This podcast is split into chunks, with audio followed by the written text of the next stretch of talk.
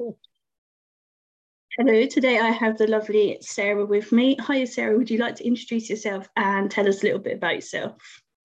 Well, yes, thank you Donna for doing these interviews and I'm really excited. Um, so I'm Sarah Bourne. I've, I signed with Bloodhound Books last year and um, my third book is coming out on Wednesday with them, um, which I'm really pleased about. They're a fantastic little publishing house. Um, I'm English originally, um, but I've spent half my life in Australia now, and um, I call Sydney my home, even, I'm sorry to say, supporting Australia in the cricket these days, um, which uh, makes me feel like a real traitor, but um, my son's a cricket fan so and plays cricket, and so I have to support Australia, not that he's at that level.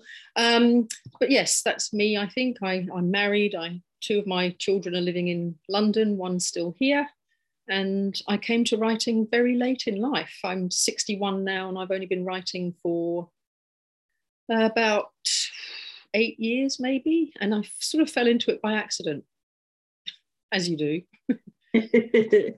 And have you always known that you wanted to write? No, I, um, I can remember when I was at school, we had to one day, one, one September when we went back to school, we had to write a story about our summer holidays. And um, we'd been to Canada because my aunt and uncle and cousins lived there. And we'd gone camping up in this beautiful uh, national park, Algonquin National Park. And we'd camped on this island. And I actually remember being terrified the whole time because my cousins kept telling me there were snapping turtles in the water and bears in the woods. Um, and I was well, maybe nine or something. And I just remember being absolutely terrified and not wanting to get out of the tent. But when I got back, of course, in hindsight, it was a fantastic holiday. And anyway, I wrote about our camping trip for our the essay we had to write when we got back. And it got into the school magazine. And I thought then, wow, you know, people actually read what I write. That's fantastic. And I can remember just feeling really proud. But in my family, my sister was the sort of academic one and I was the sporty social one, you know, how people get assigned roles in families. And um, and so I kind of, you know, I bumbled through school. I, I enjoyed it. Um, I enjoyed school. But, you know, I never aspired to do anything um, like writing, or I, I went on and studied occupational therapy and worked in mental health.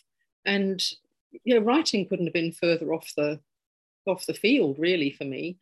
Um, I've always been a reader and, I'm, you know, love reading. And, and I'll, I read, read in wide, you know, widely across the genres, although anything horror or really edge of your seat psychological thrillers, I, I actually, my blood pressure goes up.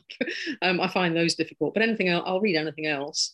And um, it was when my elder daughter was uh, ooh, sixteen, I think. She went to Italy on exchange for the summer and uh, for our summer. So that's December, January.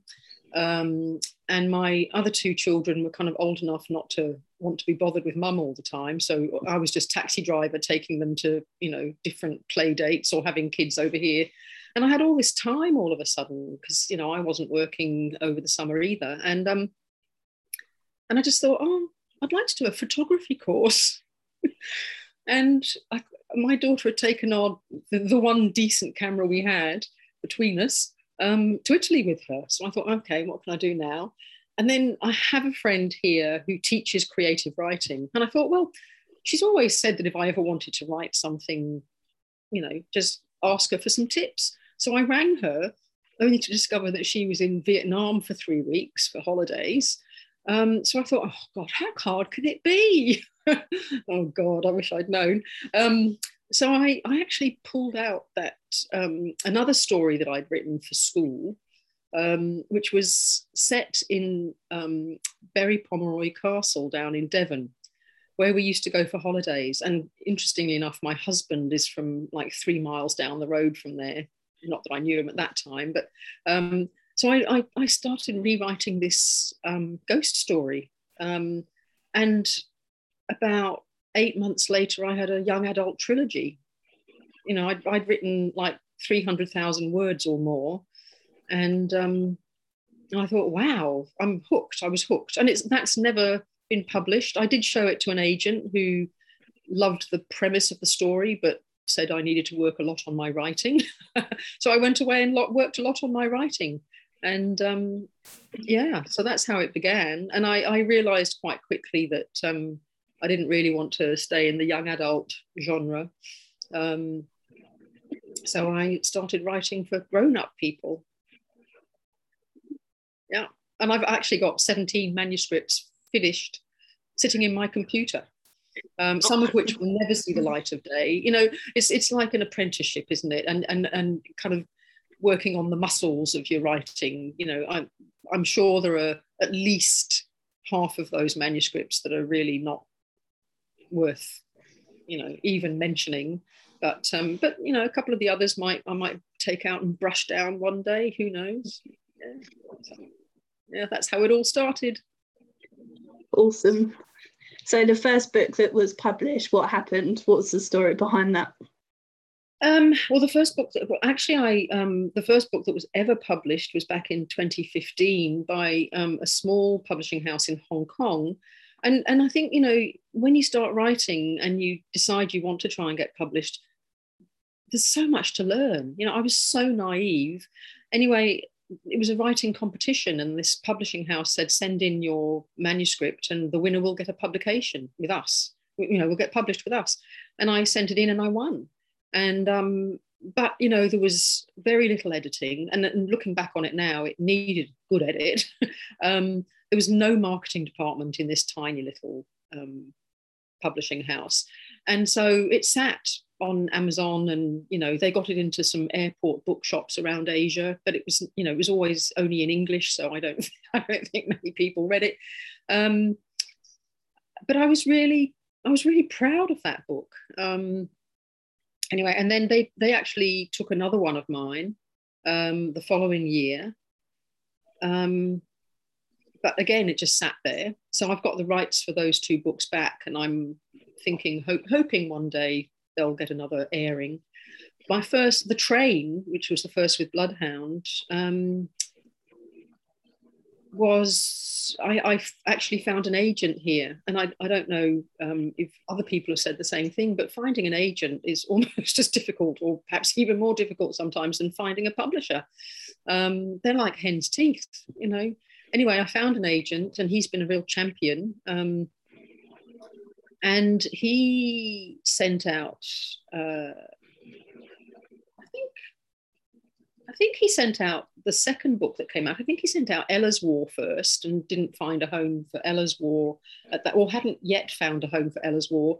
And then he, and then I sent in The Train, and he sent it to Bloodhound, who I think he maybe just connected with. I'm not sure how that story went. And Betsy got back to him within days and said, yes, we like it. And has she written anything else? And um, I actually ended up getting a three-book deal with them, which has just turned into a four-book deal. I've got another one coming out with them next year. So, um, yes, uh, so it's been smooth sailing since since then, really. It's fantastic. They're a great publishing house to work with, and very supportive. Yeah. Yeah. Yeah, right. Um, I've uh, yeah, I know loads of Bloodhound authors, so yeah, they all say the same. Yeah, yeah, great, great family of people. Yeah, yeah. And, and the authors are all very supportive of each other as well, which is lovely. Yeah, yeah, I was really pleased to see that um, Heather Fitt has got a book deal as well. I knew she was writing, so I'm really pleased yeah. with her. Yeah, yeah, I knew she, I knew she would. yeah, yeah, no, that's fantastic. Yeah, yeah, good addition to the kennel. Yeah, it's such yeah. a weird term. I, I've learned a lot in the last year as well, and, and that term is one that seems to crop up. I was all on earth. Now I realise. Bloodhound, bloodhound kennel, yes. yeah. Yeah. So obviously Invisible, which is out on Wednesday, is the only book of yours I've read so far, but I mean, just wow. Thank you. Um, so without spoilers, would you like to give a brief sort of outline? Yes. Um, I just, just I'll just take a step back um, before I outline the actual story. I I about why I wrote it. I I I think ideas come from really strange places, and I was listening to the radio in the car one day, no doubt ferrying somebody around to somewhere, and um, I was listening to this program we we have in Australia called The Philosopher's Zone. And it, they were interviewing this American uh, philosopher called Lisa Gunther about the philosophical effects of solitary confinement. And I'd sort of read and seen a couple of, you know, you see Dead Man Walking and all that sort of stuff, and people on death row or in solitary confinement and how they can go a bit loopy. And I'd read, I think when... Um, I can't remember, some uh, there was a man in the States who was released from solitary confinement after thirty years in solitary, and and you know there was a, an article in the newspaper about how he'd tried to adapt to life on the outside, having you know been in solitary confinement for so long. And I was fascinated by this whole concept, and um, so I bought her book, this Lisa Gunther's book, and I just thought it was really really interesting, and I just wanted to write a fiction account of what it was like for somebody to be in solitary. And so I read all sorts of things I could find about it, both fiction and non-fiction, and Googled it, and it did a lot of research. And the more research I did, the more interested I got. And then I started trying to think about what kind of character did I want. And I wanted somebody who was um, innocent of what they were being uh, accused of.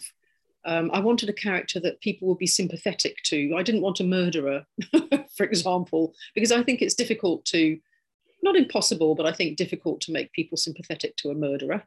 Um, so I so I cooked up this, uh, this character who was um, detained after the London bombings and uh, separated from the people that she'd been with, and didn't know why she was there. She had no clue why she was in solitary. Um, so the first part of the book is her experience in solitary confinement. And it's a difficult read, I'm sure. I th- a lot of reviewers have said it's a difficult read. Um, but I, but you know, from my, uh, from my research, not an unusual experience, unfortunately. Um, so there are psychological and physical um, consequences of solitary, and um, so she experiences that. And on her release, she finds it very difficult to reconnect with the world. She has a very supportive mum and grandma, fortunately, but um, finds it difficult to reconnect with the world. She's angry. One of her friends, who was also uh, picked up, has um, killed herself as a consequence, and her lover, who was uh, also detained, has been deported because he was from Pakistan. So she decides that she'll try and get people to know what's going on, and she gets in trouble for that, and then she decides that she's had enough and she's going to go and find um, her lover in back, back in Pakistan, and also her father, who she's never met, who was from Pakistan. And it goes on from there. I don't want to say too much more, but um, her adventures and her her experiences are not over. No. No. Bless her. No, so, not even close. No, not even close, but that's it. That's enough. Yeah. Yeah, you put her through it. I, I tend to. I think it's, it, I think it's, I find it fascinating to write characters who are facing real adversity or real challenges. I think it's all is my background in mental health. I, I have walked, I'm, I'm still a counsellor. I have my own counselling practice, and I just find people fascinating. I, I just, you know, we'll all we can all be in the same situation and react completely differently depending on, you know, our backgrounds and our resources, and you know, there are so many factors that shape our response to a situation. And I just, I love to drop a character in a terrible situation and see what happens. And often I don't know when I start writing. No idea, no idea what's going to happen. I'll just carry on and see where it goes.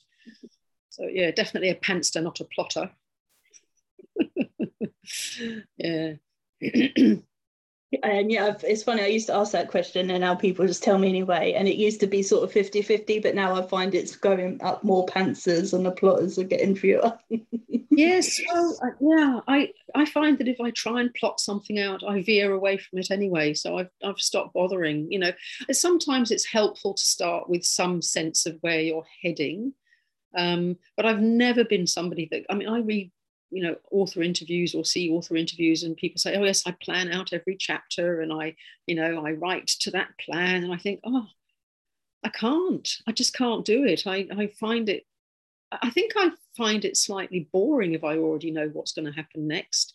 Um, I need to be entertained as I'm writing, and and I think, you know, if that makes me shallow and, and kind of pleasure seeking, then so be it. But I need to be, I need to be surprised by what's happening, and and sometimes I have to kind of go, no, hold on, I've got to rein that in a little bit. Um, and other times I think, oh yeah, no, that's that's fine. I'll, I'll follow that character in that direction. That's okay. So yeah, it's it's an interesting process. Always an interesting process. Yeah, yeah. Um, clearly, you would have had to do tons of research for that book. What's the most interesting thing you found out? Um.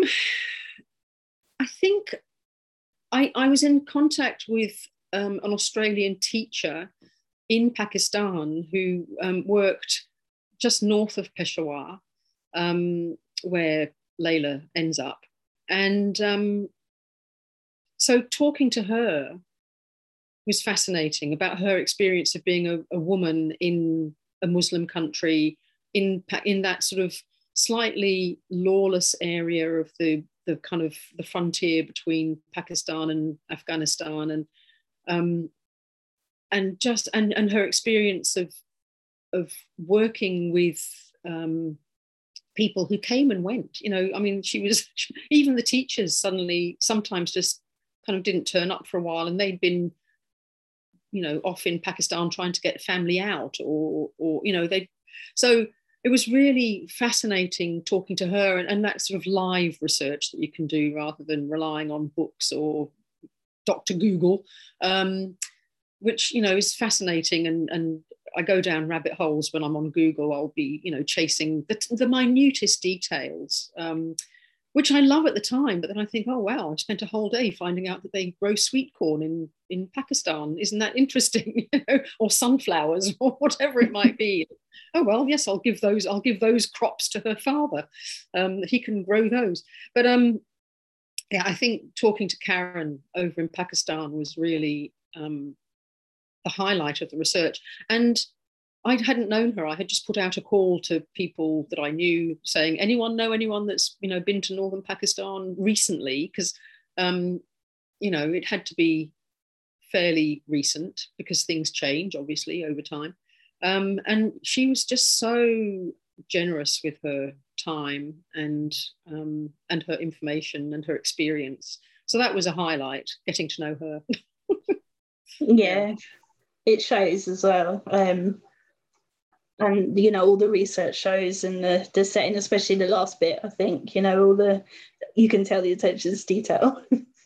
Yeah, well, I also... Um, I did also have a couple of emails back and forth with a woman who'd been to Afghanistan, um, not the part uh, across the border, but the very northern part. Um, my geography isn't terribly clear, but she'd come in from Tajikistan, so from the north. There's a little kind of thin part of, the, of, of Af- Afghanistan that sort of pokes into Tajikistan, and she'd gone in from there and gone trekking, interestingly enough. And this was um, about... eight years ago, when, you know, there was all sorts of um, fighting and stuff happening in other parts of Afghanistan, but that that little tiny area seemed to be um, shielded from it all. But she was great in terms of, um, you know, talking about customs and, um, you know, cultural stuff in Afghanistan. So, you know, really, people are very generous if you ask questions. I find people are very, very willing to talk about their experience, which is great. Yeah. So, yes, lots of lots of research. I, I actually love doing the research. I usually do.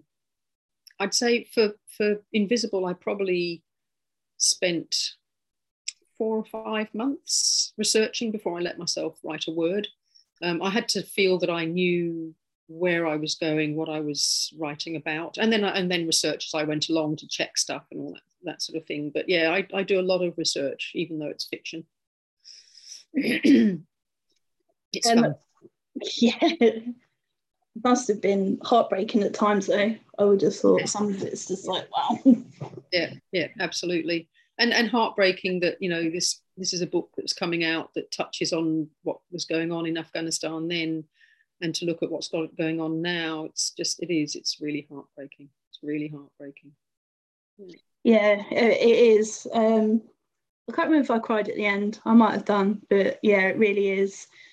I mean, the whole thing is just, wow, you know, just the stuff that you talk about and stuff anyway is mind-blowing, really, but yeah. Yes, thank you. Yeah, yeah, I liked it. I, I, I thought you did from the review that you posted. It was, it blew me away. Thank you for that. It's great.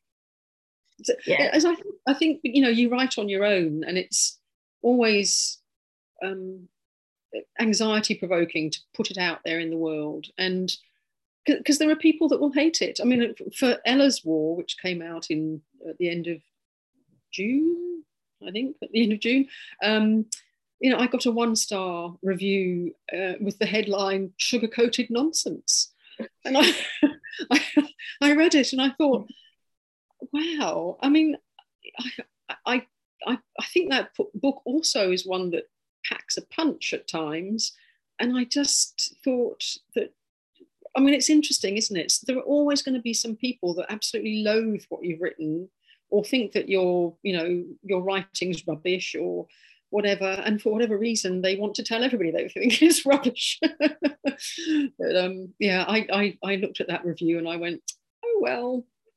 Um, yeah, his cup of tea, can't do anything about it, but yeah, it's always nice to get the good reviews, that's for sure. Yeah. And were you um, ever apprehensive about writing about a potentially divisive subject? Yes, yeah, I am, and I try to um, I, I try not to take a stance. um, I, I, I'm not writing politics, um, although, you know, I delve into political situations at times. Um, so yeah, I am, and but I try to give different characters different viewpoints, so there's a balanced kind of um, message coming across. But you know, in The Train, one, of, one of the reviews I got, so The Train is, um, which was the first book that Bloodhound um, published, uh, is is basically happens, takes place over the course of a day. Um, and it's eight people's reactions to uh, something that happens in the first thing in the morning. And they're kind of, they're almost like short stories, but they kind of interweave a little bit. Um, so characters might meet each other during the day, either knowingly or unknowingly, you know, they might recognize each other or they might not, and all that sort of thing. Um, but I, one of the reviewers said, um, I liked the book, I would have given it a better review if she hadn't meant if she hadn't been um, anti-Brexit. And I thought, well, that's that's really interesting, because I gave one character an anti-Brexit viewpoint and I gave another character a pro-Brexit viewpoint, but clearly she focused on the one that she didn't like. So, you know, you can't win. You can't win. As soon as you you sort of you step into either religion or politics, um, probably sex as well, or, or sexual politics maybe, um, then you're you you're, you're a shooting target. And and I think, you know, you've just got to to accept that. You know, I I. I I don't have an agenda to push in my fiction. I mean, I, I'm happy to stand on a soapbox anytime um, with my own views, but I really try not to do that in my fiction. And um, and I'm still getting shot down. So, you know, you can't you can't win. And that, and and I think, you know, once you've put a book out there, it's no longer your your um, you don't own it anymore. You know, you you can't. Um, predict how people are going to respond to it, and you can't control how people are going to respond to it. You've just got to go, oh, that's interesting. That's interesting. So yeah, it's it's a funny old business, really. Yeah, it's definitely. People are weird, I find. Yeah, yeah, yeah. Fascinating and often very weird, yes. Yeah.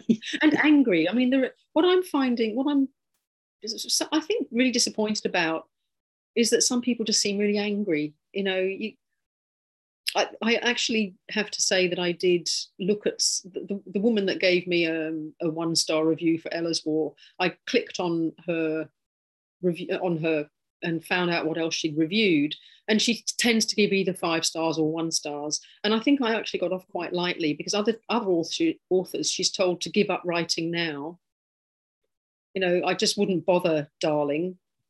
That sort of thing. And it's like, so angry. You just think, don't like a book, but don't, I mean, that's fine if you don't like the book, but don't hate the author. So yeah, it's it's it's strange. There are there are some unusual people out there. Yes, yeah, definitely angry. I, that's what I think, because like we were talking about before, I work in retail, and people just snap like that. They're just angry like that, and it's like, but why? You know, it it's a sausage roll, or it's it's nothing. Why are you getting so angry? Yes, like, do you yes. not see yourself? Yes, you know, yeah. Just, just take a step back and look at yourself and think, is it worth getting that angry about? Yeah, yeah. And and you just think they're going to give themselves heart attacks if they, if they don't calm down, you know, or blood pressure problems. Yeah, it's it's it's but it's sad, isn't it? I mean, I yeah, it's very sad. Especially if you're on the receiving end of it, as you are. Yeah. Yeah, I had a, a traveller go mental because he'd been stopped from stealing, and then um, I wouldn't do something else for him, and then um, I had to charge him for his sauce, and then I wouldn't give it to him in a different container, and he just went absolutely mental. But okay then. Wow. Gosh. Yeah. Wow. But yeah, they're like that anyway. I'm used to them, unfortunately, so that goes over my head. But yeah. But I, you know, it's just a sad situation, isn't it? That that people in retail are having to put up with that sort of behaviour from people. As you say, you know, if only they could see themselves. Although I, I, I wonder if they would change their behaviour, even if they could. You know, they it's it's this sort of sense of entitlement or righteousness, isn't it? That they've got they've they've got the right to treat other people like shit. Yeah, I mean, this guy was like, you know, why won't you give me, like, if you just wanted a cup? I said, because you haven't said please once. Mm. You know, you spoke to me like crap the whole time. You haven't asked for anything nicely. No, you know, yeah. I'm not gonna, no chance. Like, why do you think I'm suddenly gonna, no? Yeah, so, yeah. I don't yeah. think I like that much either, but there we go. but, but good for you for standing your ground. Yeah. Yeah. After twenty odd years, and my uh, my tolerance is lower, I think, for food. Well, but you know, being assertive is a good thing, I think. Oh, you have to be sometimes. Yeah. Because otherwise, you will just get walked all over, and oh no. Yeah. Yeah. Yeah. Gee, oh dear. Yeah, fun. I've got eight hours of that again tomorrow, but anyway. Yeah. yeah, I think I'll stick to the counselling, the writing and the yoga teaching, to be honest. yeah, yeah, definitely. Yeah, don't work in retail, ever. I, I did my first, actually not my first job, but one of my um, jobs when I was at school still was I worked in an art shop um, at weekends and summer holidays. Um, and even then, you know, that was five, five hundred years ago, or it seems like it. Um, you know, there were people who came in and they were lovely, and there were people that came in, not so many as these days, I'm sure, but there were people that, you know, treated you like rubbish just because you were behind the counter, and, you know, they could order you about. And I didn't, and I, and I didn't think at the time, I didn't wonder, well, I did wonder at the time why they were so nasty, but it didn't occur to me till later, much later, that, um, you know, they probably had boring little lives, and or you know maybe they felt powerless in their own lives and they had to lord it over other people, and I just thought, oh, that's sad. yeah yeah, yeah, it's not it's not pleasant to be in the firing line like that. No, no. It won't be forever, hopefully. No, it won't. Either. You'll get that. Or I'll leave, or I'll get, I'll get fired. I'm not either one. Hope not. I, it's nice to leave at the time of your own choosing. Yeah, I've been fired twice and nearly fired twice, so it seems more likely. All right, all right. At least you're used to the experience. No, you'll be doing not... something different soon. Yeah, I hope so. Anyway, books. We should talk about books. Books, yeah. I knew that we were here for a reason. Oh, well, you know, it's a wide-ranging discussion. That's good. Yeah. Um, so out of the three books that you've had published with Bloodhound, um, do you have a favourite character you've written? Oh, gosh, that's hard. Um, it's funny, isn't it? I love them all as I'm writing them. I um, I really, in The Train, I think I really enjoyed Iris, who's an older woman. Um, and so, so, you know, writing a book like The Train, where I have eight points of view, basically, eight characters, each with their own story for that uh, day, trying to give them, make them all very different and sound very different and have their own story. Um, but getting into the kind of mind and um, speech of an older character was interesting, and I and I did I did have a big soft spot for Iris. Um, in Ella's War, I like Ella. She can be really infuriating at times, um, but I really like her friend Sheila, who comes to stay with her after her. You know, it, it's not a spoiler to say she, the book starts with her having had an accident and she's in hospital. It, just post-war, post World War Two, and um, and wakes up with no memory. And so has a friend um, to come and kind of, as they did in those days, because recovery was, you know, given a lot of time and, and there weren't uh, so many medications you could take. So, you know, her reco- she was in hospital for weeks, you know, whereas we'd be in and out within, you know, a couple of days for most things these days. And then, you know, recuperating, you know, as they would call it, um, convalescing for months, you know. So this friend comes to help physically and to help her kind of try and regain her memory.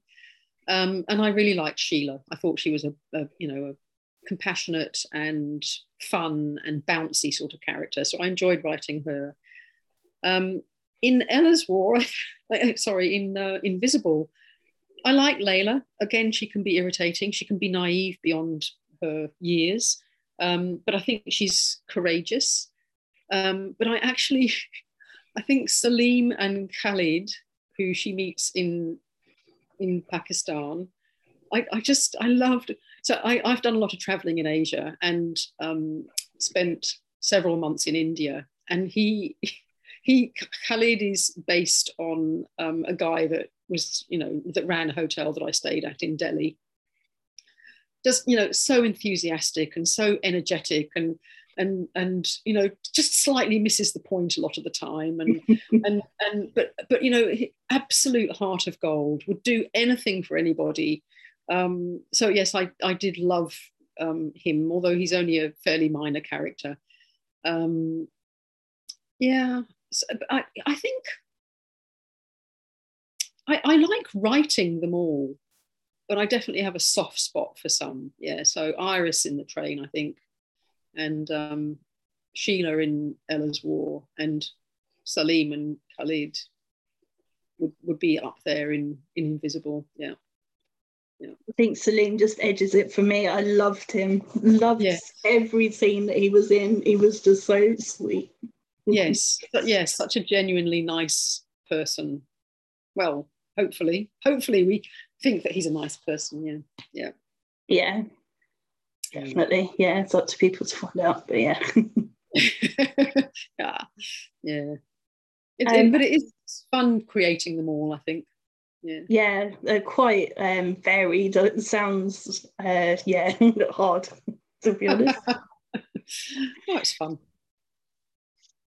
Out of um, all the books you've written so far, what's been of most fun scene you've written and what's been the most difficult?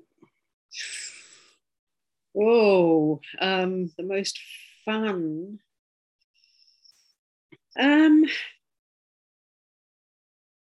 gosh, that's a really hard one.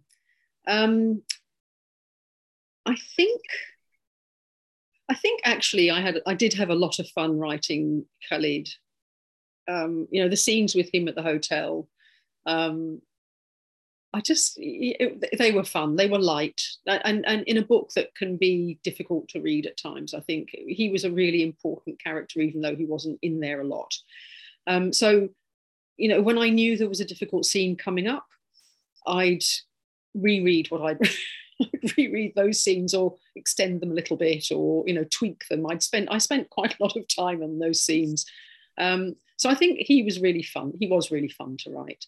Um, Actually, in The Train, I, I had quite a lot of fun with the what who I think of as the nastiest character, um, Lawrence. I, I had quite a fun being quite a fun being nasty, uh, being a kind of entitled middle-aged white male for a change.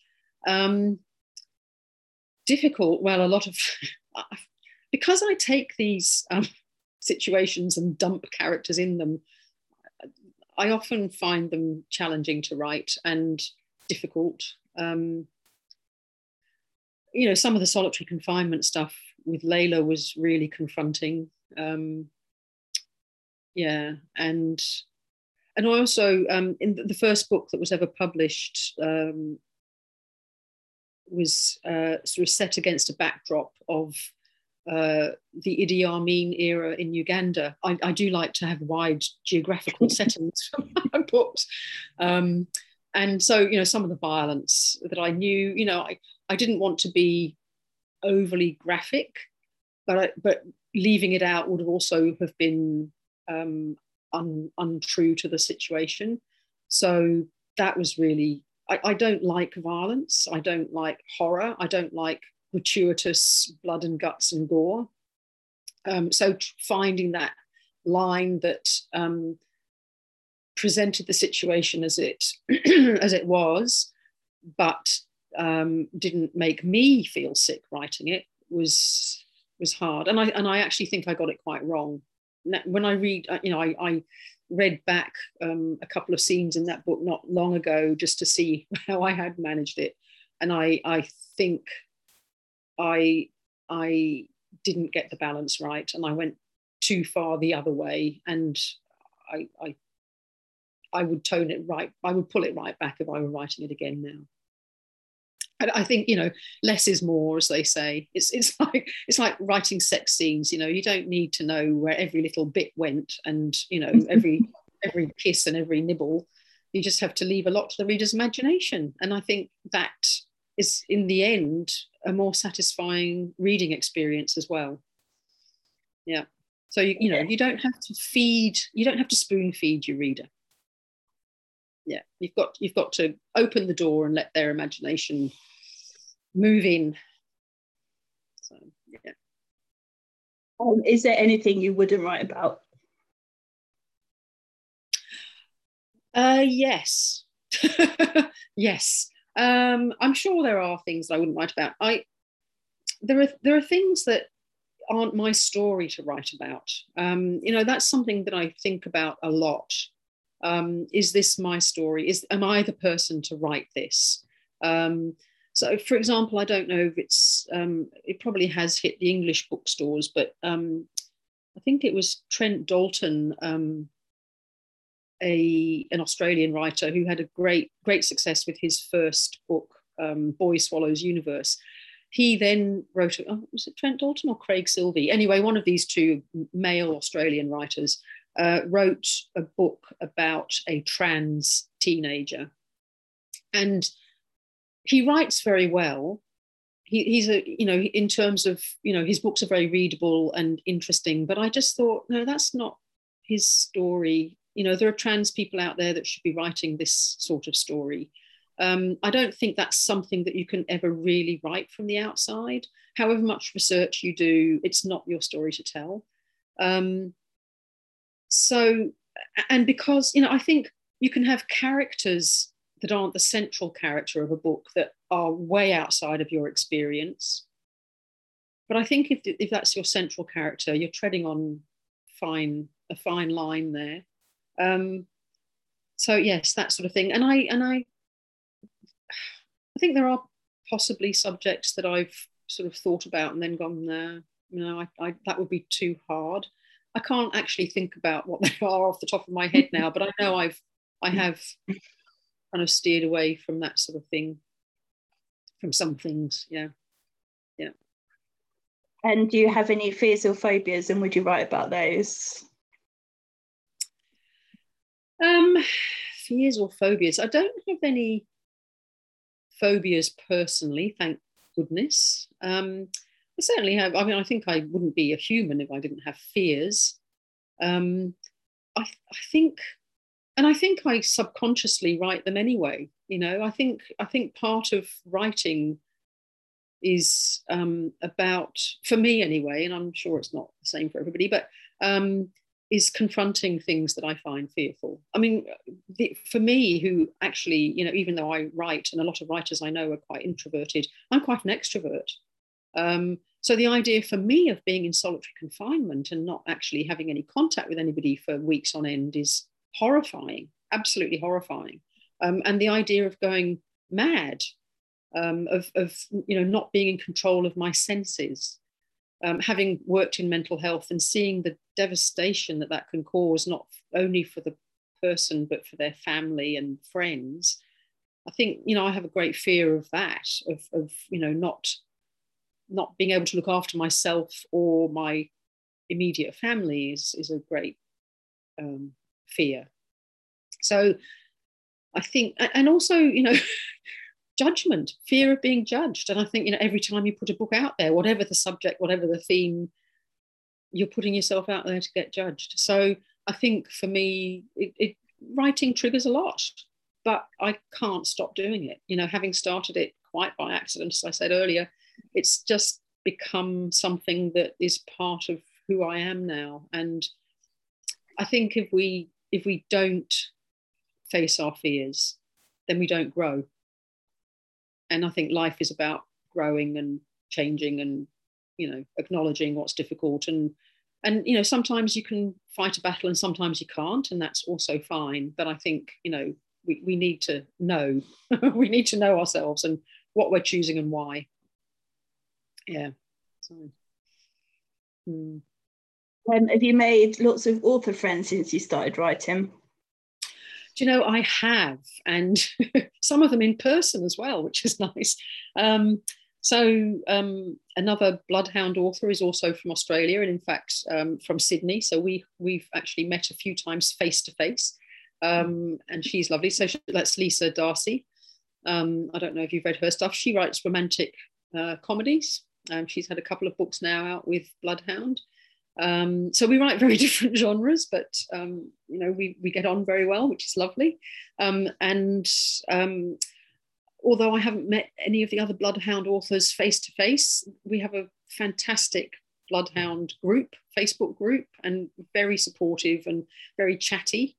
Um, so, yeah, people like Trish and Kerry and Nathan and, yeah, I mean, a whole host who are, you know, have been incredibly helpful in terms of the process, um, and supportive and uh, knowledgeable and um, fun, lots of fun. So, you know, that's, it's it's lovely.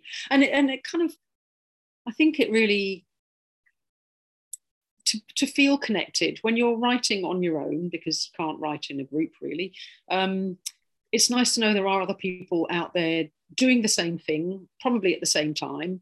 Um, possibly having the same issues, you know, oh, I don't like this character, what am I going to do with them? Or, oh gosh, I really don't want to write that scene, but I have to. Um, yeah, it's it's comforting. It's very comforting and, and lovely. Yeah. yeah. And do you get a lot of feedback from readers? Um, I do. Um, so, you know, quite. I'm fortunate to have a lot of friends who are out here and in the, back in England who read my books and, um, you know, f- tell me what they think in no uncertain terms.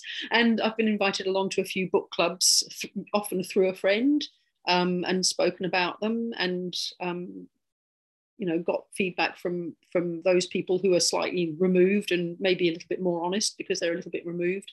I don't get a lot of feedback um, online apart from um, rev- you know, people who actually write a review, and and they're always fascinating to read, because I think, you know, as I said before, once you've put a book out into the world, it's not your own property anymore. It's it's public property, and people are going to respond to it as they do. And sometimes people, you know, have picked up something that I, I think, oh, didn't I didn't realise I was saying that, or, you know, oh, that's an interesting take on what I thought I was writing, or whatever. So I just I find it really interesting, really interesting, sometimes confronting, but always interesting. And and I think I'm developing a thick enough skin now that I know um, that, you know, if people if people don't like my book, it doesn't mean they don't like me. So um, yeah, I can separate out the, the product from the person now. So, which was harder at first, yeah, but yeah, so, yeah, I can imagine. Yeah, I mean, it's it's like a baby. You've been cooking it for so long, and you know, and then you birth it, and it goes out into the world, and and it's anybody. His business. So yeah, that can be that can be hard, but but so far it's been good. In the main in the main it's been good. Mm. And has there been one standout moment? What's been your favorite moment so far? Oh gosh, um I think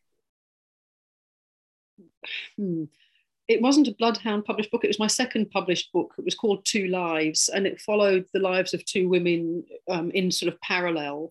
And one of them um, had extricated herself from a, um, a relationship in which she was abused. And um, I, I, I, I mentioned before, I also teach yoga. And one of my yoga students came up to me and she said, "I read your book, and I thought it was really powerful, and I gave it to a friend of mine. She wants to talk to you. Is that okay?" And I thought, oh gosh. Um, and anyway, so I, I said, yeah, tell her to ring me, gave my number.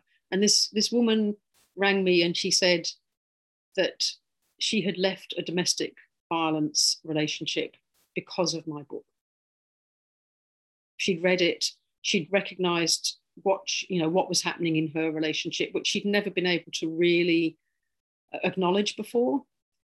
And she said, you know, it was almost like you were in my head. And so I've left, I've managed to leave.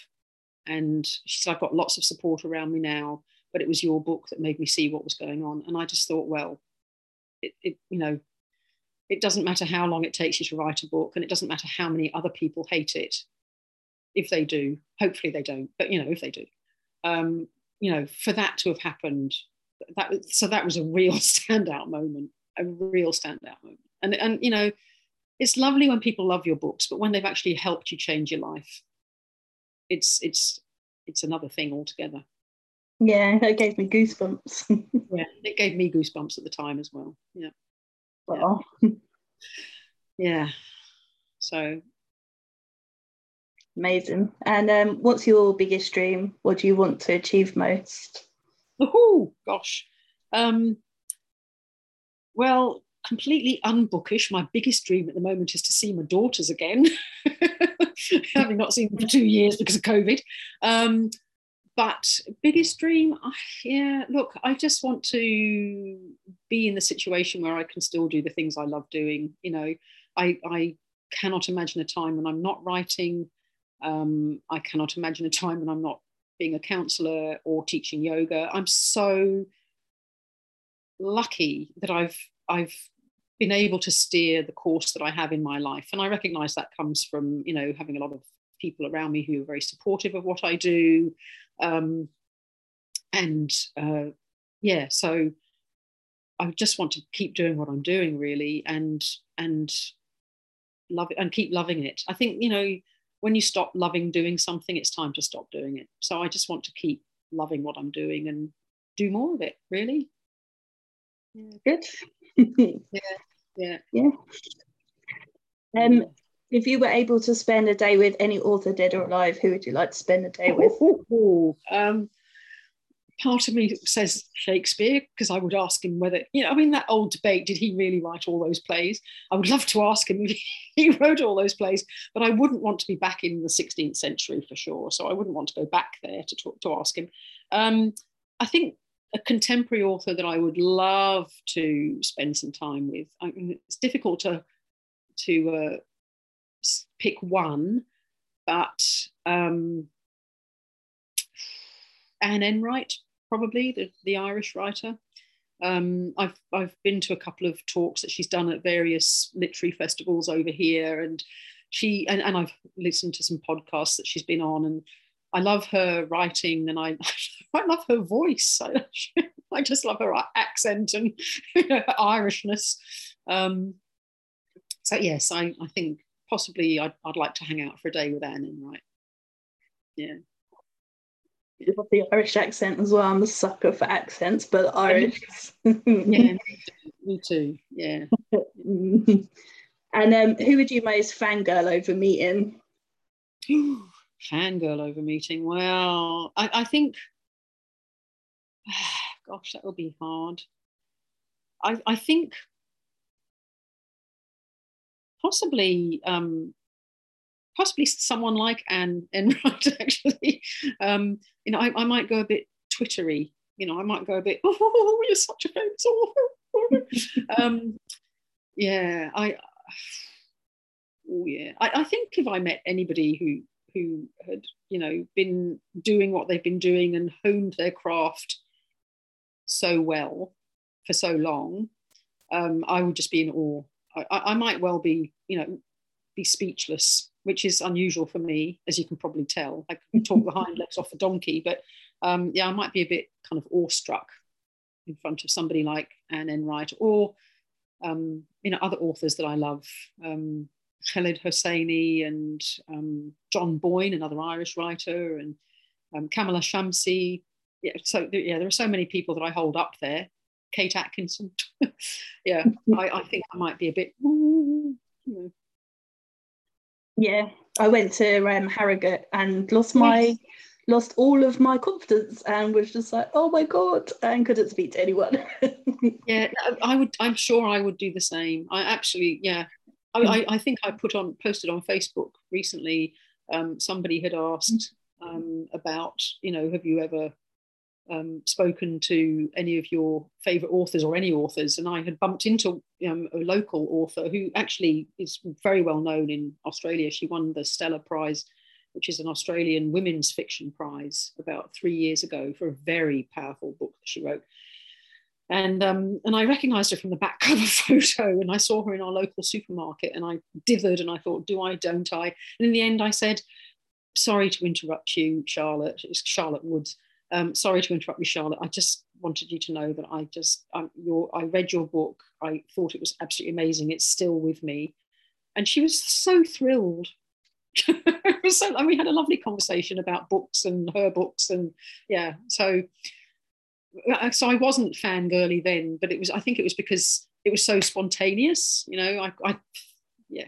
But I think if I knew I was going to meet people, I'd get all tongue-tied. Yeah. So I'm not. I'm not surprised. I would be the same as you at Harrogate, I think. Yeah, it was funny though, because um, I saw Chris Whitaker, and he was with Simon Kernick, who I love, and you know, I saw his face and I knew I recognised him. I couldn't think why until I asked someone. But I went over to Chris because I wanted to interview him, and I loved his book. His book is just out of this world. And I was telling Chris off because I'd messaged him about interviewing him, and he'd said yes. And then he'd never responded. So I was telling him off, and then Simon Kernick was laughing. I was like, you can shut up, because I've messaged you as well. And I don't know where that came from. And he was like, and he's massive. He's like six foot something tall. Yeah, so the pictures I've got with him is like pulling silly faces as well, so I was telling them off. I don't know where that came from, because I've been really shy all weekend, and I was like, yeah, you can shut up. Love it, I love it. I expect he did as well. I've still not heard from him, the bastards. I will have to ah. chase him up. Will Dean and Chris Whitaker and Simon Kernick for the three. So I've interviewed Will Dean, I've got Chris, so still waiting on Simon. Good on you. Good on you. I will give him a really hard time. Yes, do. Say. Yeah. Oh, absolutely. I do love books, though. They are awesome. Yeah, yeah. Who, who, who do you go fangirly over? Is it somebody like him you'd be all fangirly over? Um, yeah, pretty much anyone. um, Will Dean, because he was just really nice. Just really nice. Yeah. Um, yeah. But it would be like Stephen King probably, and yeah. Kathy Reichs, Tess Garrison. Oh, yeah. Those big, big names. Yeah. Yeah. yeah. Um, but I mean, because I've spoke, I've interviewed Mark Billingham, who was just so lovely and is hilarious, and you know he's quite a big name, but he's so yeah. normal. Yes, so normal. Yes. Yeah. And yeah. I think probably they all are really. I mean, we project a lot onto them, don't we? Because they, you know, they're brilliant at what they do, and and and we kind of create a whole persona for them that probably is so far off the truth. But um, yeah, finding out that they are real people and you know helpful and nice and friendly is, you know, is lovely. Yeah, yeah. yeah and I'm going to Bloody Scotland next weekend, and Stephen King is being spoken to, although obviously he's coming from America, so it's online. But yeah, I'm looking forward to that. But uh, yeah. it'd be interesting to see what he's really like. And yes. Kathy Reichs yeah. actually as well. So, oh, that could be fascinating. Yeah, yeah, long way to go, but I don't care. Totally worth it. Worth every penny, every hassle. Yeah. Train yeah. strikes. Can't get home. yeah. yeah, no, that's so. That was your experience coming home from Sunderland last week, I think, wasn't it? Delays and yeah, yeah, yeah. This is the the Scottish ScotRail. Um, drivers are uh, striking every Sunday, and oh that's God. when that's when the festival ends. But okay, miles yeah. away from home. Yeah, just have to have the excuse to stay another day. Exactly what I'm doing. Yeah. So I've got a day to myself in Scotland. Oh, nice! And is it in Edinburgh or Glasgow or somewhere it's else? It's in, in Stirling. Oh right, okay. Which I think, when I've looked at the map, is kind of up and in the middle of two. So yeah, I might be able to see it all. I don't know. We'll see. Who knows? Who knows? But I'm I'm sure it'll be fabulous, and I'm very much looking forward to your Facebook posts about it. Yeah, I don't doubt it. Yeah, hopefully I'll get more pictures, and I'll be less shy, and uh, speak to more authors. Yeah. Yes. No. Just just get your inner inner feisty Donna going and. I know, I don't know what came over me, and I have always told people I'm shy. Really, I honestly am shy, and they're like, no, I don't believe you, I swear. And then, yeah, at Arrogant, I was like, yeah, yeah. I'm just yeah. going to well, stick here a bunch. Well, I'm sure it'll be fabulous, even if you're a little bit shy. I'm sure you'll get yourself out there. Well, I think now I've done Harrogate, and hopefully, in theory, sort of, I know a little bit more what to expect, so it shouldn't be so bad, right? Yeah. yeah, no, absolutely, absolutely. Yeah. Mm. I can't wait anyway. Yeah, no, I'm quite envious. Quite, quite envious of that. I am. I'd love to be there. Do you have um, festivals and stuff in Australia? We do, we do. We have a very big Sydney festival um, in May, which goes on, Sydney Literary Festival, which goes on for about two weeks. Um, obviously, for the last couple of years, it's been online. Um, I think this year it, they squeezed in a few face-to-face, um, smaller audience um, events before we went into lockdown. Um, and I and I do usually go to a few events, um, but uh, not not actually for the last couple of years. Um, but and every major city, I think, in Australia has a Uh, writers' festival at some time during the year. They tend to kind of have them in different different months, um, and then some of the smaller towns also have a smaller um, smaller event. There are quite a few. I mean, yeah, there's there's one coming up that um, Lisa Darcy, who I mentioned earlier, is going to be um, speaking at, which I will go to if we're allowed to travel. Um, so that's down the South Coast, the South Coast Writers' Festival. Um, yeah, so they're all over, you know, big and small. attract huge names or, you know, local authors, but they're always, you know, people have also got always got interesting things to say. I think it's, and it's nice to support the smaller ones. Mm. Yeah. I'd like to be on a panel or talk or interviewed at one of those one day. Yeah, well, why not? Why not? Why not? Aim yeah. high. Um, there's a lady that I, I've spoken to called Sharon Bairden, and um, her, she's she's Scottish, and she released her first book a while ago, maybe a year ago. And when I interviewed her, I asked what her dream was, and she said to be on a panel at Bloody Scotland. And this year, she's on a panel at Bloody Scotland. So brilliant, brilliant. Why not? Yeah, yeah, why not? Why not? Well, there's a connection. You can talk to her because you've already spoken to her. That's yeah. that's the place to start. Start with her, and then you'll just get your confidence up. Yeah. Oh, yeah. I, I we've already. Yeah, she knows that I'm coming up and stuff, and I'm like, yeah, I can't wait to yeah. meet you. And a, a blogger as well. Um, yeah. She, we're gonna have a drink. So fantastic. Oh gosh, I, I wish I could come. Maybe next year. Yeah, next year. Yeah. You can um you can watch online. I know it's not the same, but it's all it's yeah. like a hybrid festival, um, because they weren't sure, I guess, what was going to happen. Yeah. So uh, the online tickets are like thirty-five pounds. All right. Okay. Yeah. So yeah, oh, I'm sure you could watch it. I might I might stalk you on online. I might go, oh yes, there's Donna in the audience. Oh yes, I can see it. Yeah. Uh, I have my own stalker, that would be amazing. Yeah, I get accused be. of being a stalker quite frequently, so. No, I think it's great. I think it's great, and I do wish I could be there one day, one day.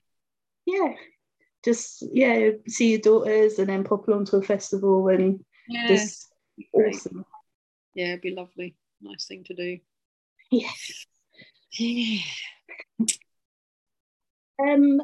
If you're able to travel to any period in time, forward or backwards, where would you go? Oh, I don't think I would. I think I'd stay where I am, actually. Um, I, I, I don't want to know what's going to happen in the future. Um, I think, you know, with climate change and and all sorts of other things going on in the world, I don't really want to see. I don't want to see that. I do what I can to stop it happening, um but I don't want to I wouldn't want to go forward. Um backward, you know, I used to I used to think I wanted to live in Elizabethan the Elizabethan era because I love the costumes, but then I think, you know, women were sewn into their dresses in those days, and they didn't have baths and they didn't have proper toilets.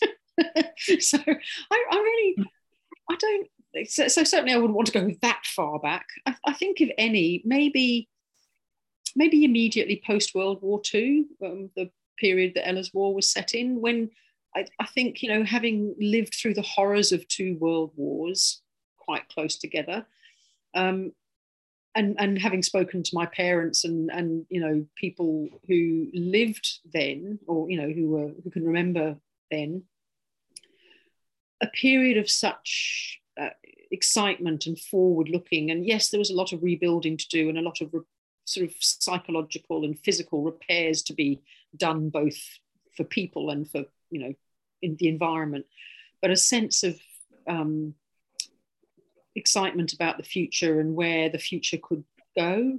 I think that will be an interesting period to drop into. I wouldn't want to spend a lot of time there.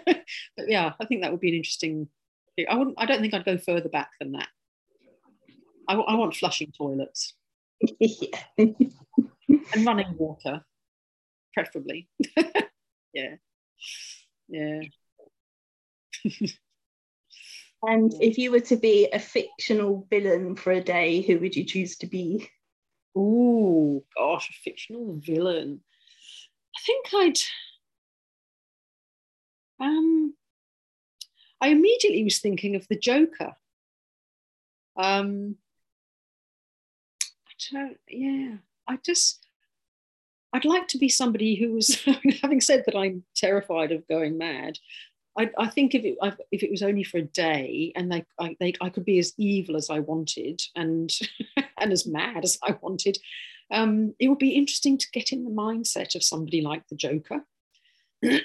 um, I think it will be very distressing and disturbing, but I think it will be fascinating. So yeah, I think I'd probably say The Joker. Mm-hmm. Yeah. That was a odd question. Oh. I'd like to keep you on your toes. Yes, wow. Yeah. Okay, another random question then. Who is your first celebrity crush?